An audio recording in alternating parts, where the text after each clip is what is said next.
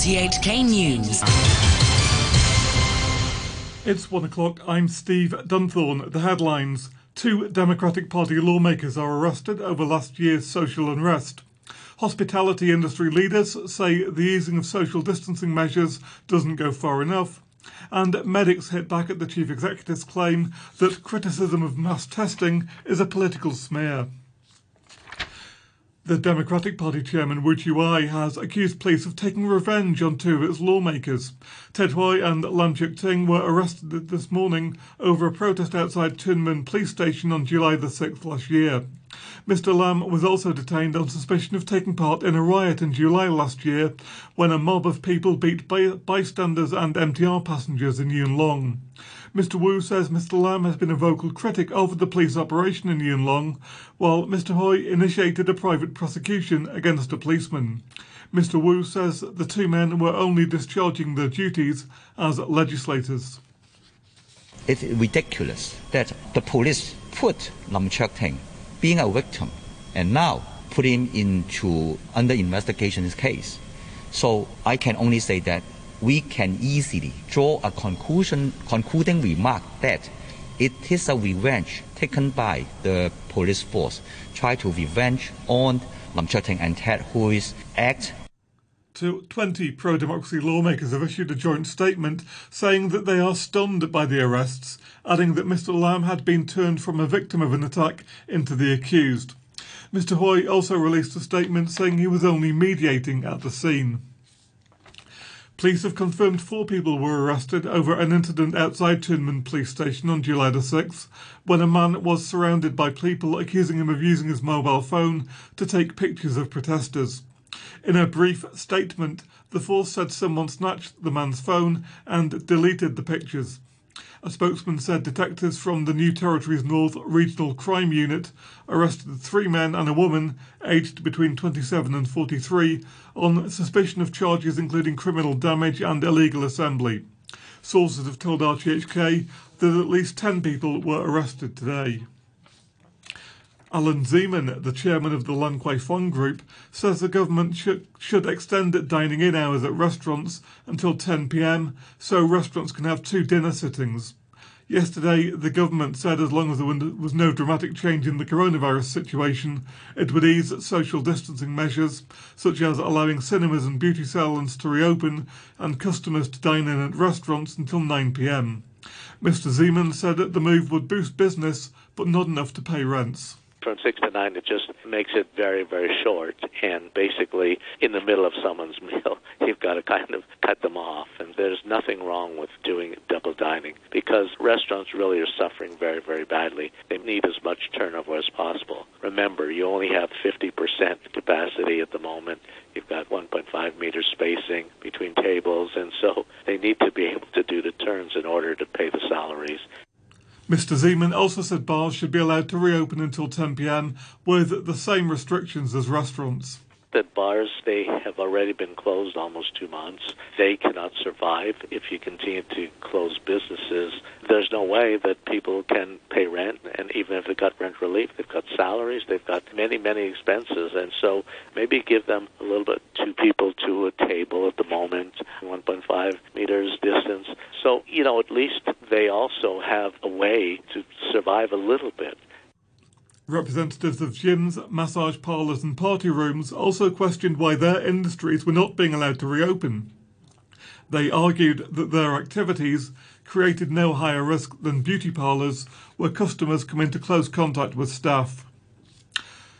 An infectious disease expert says schools could resume face to face classes when Hong Kong sees only single digit rises in the number of new infections and there are no cases with an unknown source. Professor David Hui from the Chinese University told an RTHK programme that it would have been better to relax the current measures when new infections fell below 10, but that would take some time.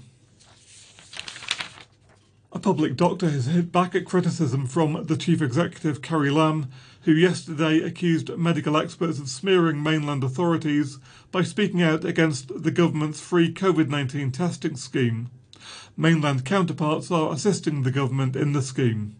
Arisina Ma, the president of the Public Doctors Association, reiterated what many in the medical community have said that the government should focus on testing high risk groups such as the elderly and care home residents where outbreaks had occurred. I know that they are doing the testing only uh, screening tests for the workers, for the staff of those institutions, but not for the inmates of the institution because of the difficulty for collecting samples. But however, they are really the vulnerable group and the high risk group. So I think they should consider it again. Dr. Ma also doubted whether the tests would prove effective given the fall in new cases. But the Secretary for the Civil Service, Patrick Nip, said there were still double digit increases in infections, with many with an unknown source, so the mass testing could help identify asymptomatic carriers. Turning overseas, day two of the Republican National Convention has begun in the United States, with more members of President Trump's family lined up to voice their support for his re election. Two of his adult children have been addressing the party. His daughter Tiffany asked Americans to support the president in November. If you care about living your life without restraints, about rebelling against those who would suppress your voice and building your American dream, then the choice in this election is clear. A vote for my father, Donald J. Trump, is a vote to uphold our American ideals. Be true to yourself and stay true to the dream of America. The mother of Jacob Blake, the black man shot in the back by police in the US state of Wisconsin, has made an emotional appeal for, the, for an end to the violent protests sparked by the shooting. Julia Jackson told a news conference in the city of Kenosha that the destruction of the past two nights did not reflect her son. Other relatives demanded that the officers involved be sacked immediately. Mr. Blake is said to be paralysed from the waist down. One of Mr. Blake's sisters, Letetra Widman, said she was beyond grief. This is nothing new. I'm not sad. I'm not sorry. I'm angry. And I'm tired. I haven't cried one time. I stopped crying years ago. I am numb. I have been watching police murder people that look like me for years. Hundreds of thousands of people along the southern coast of the US have been told to leave their home as Hurricane Laura bears down on the states of Texas and Louisiana. The storm is expected to make landfall tomorrow. It's already killed more than 20 people in the Caribbean. Greg Abbott is the governor of Texas. There will be a lot of devastation wreaked upon Texas as the storm sweeps through, especially East Texas, as well as lingering challenges that will result. There will be a water surge of perhaps as high as 10 feet wherever the hurricane comes ashore. An independent panel set up by the World Health Organization has declared that Africa is free from wild polio. It marks only the second eradication of a virus from the continent since smallpox 40 years ago. The head of the WHO, Dr. Tedros Adhanom Ghebreyesus, hailed the achievement. Today is a day of celebration and day of hope. Today, we come together to rejoice over an historic public health success, the certification of wild polio virus eradication in the African region. I congratulate the people and governments of Africa for your leadership and determination. Your success is the success of the world. A Greek court has found that the Manchester United and England footballer Harry Maguire guilty of causing repeated bodily harm, attempted bribery, and violence against public employees. He was given a suspended sentence of 21 months. Maguire was one of three Englishmen arrested on Thursday after an altercation with police on the Greek island of Mykonos last week. He's been withdrawn from the England squad for their upcoming games. Here's the BBC's Laura Scott. The court heard that he'd verbally and physically attacked police and told them, Do you know who I am? I am the captain of Manchester United. I am very rich. I can give you money. I can pay you. Please let us go. His defence lawyers claimed that the altercation began after his sister was injected with a suspected rape drug by a group of men. Maguire, who is the most expensive England player in history, maintains his innocence and says he will appeal against the verdict. An experimental program in Indonesia to control the mosquito borne disease dengue fever has seen a dramatic decline in the illness. The technique is now being repeated in other parts of the world. The BBC's Naomi Grimley reports.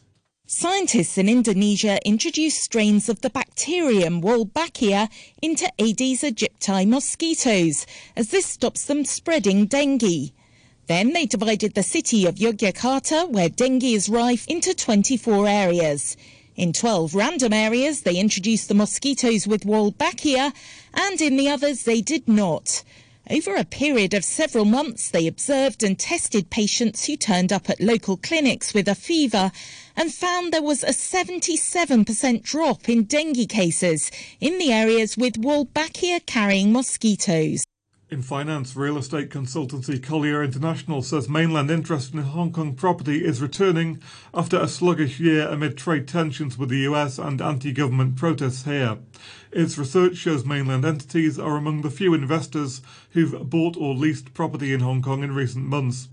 Rosanna Tang, head of research in Hong Kong and southern China, says that mainland companies are becoming more active as the economy recovers from the pandemic in the recent weeks or recent months, we do see some signs of pickup or relative resilience um, of the demand side coming from these Chinese institutions. The last year overall, the Hong Kong market momentum is relatively sluggish. I would say this is because of a couple of impacts that are derived from the U.S.-China trade tension, and we have the local protests that are ongoing. Relatively speaking, the, the Chinese demand this year is is having more active stands compared to the last year as well.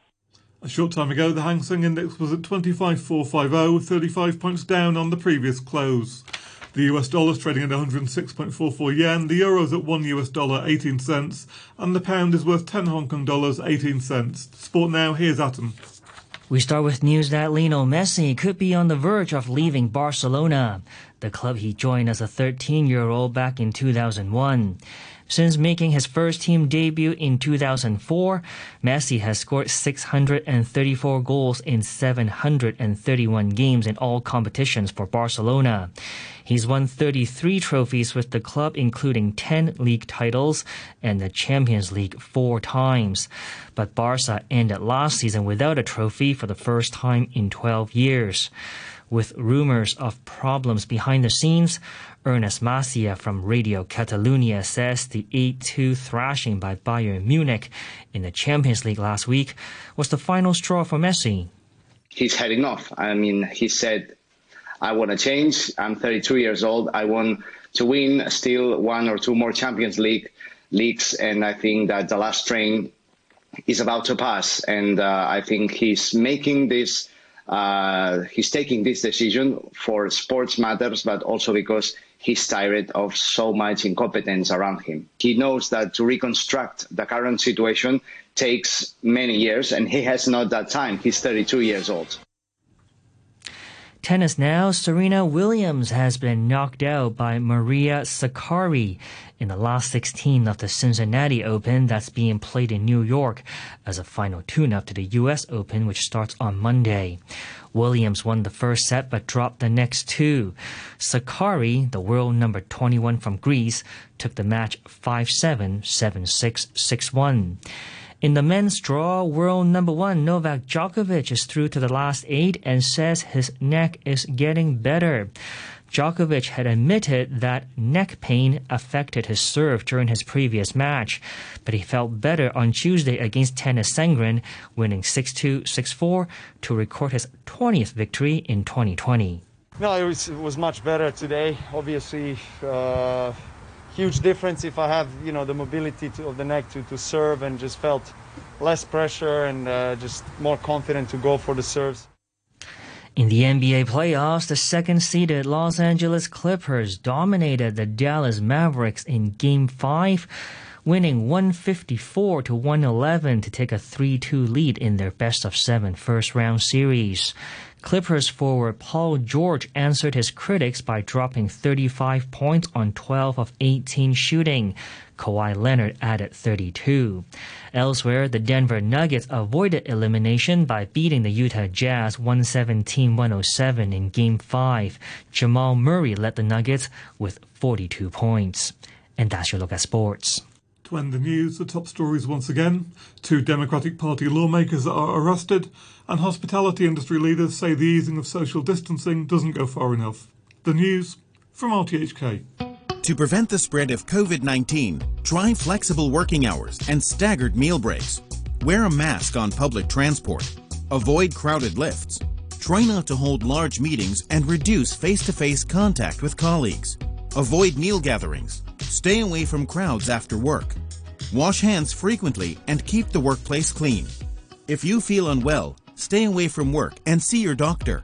Visit coronavirus.gov.hk for details. This is Dr. Thomas Zhang.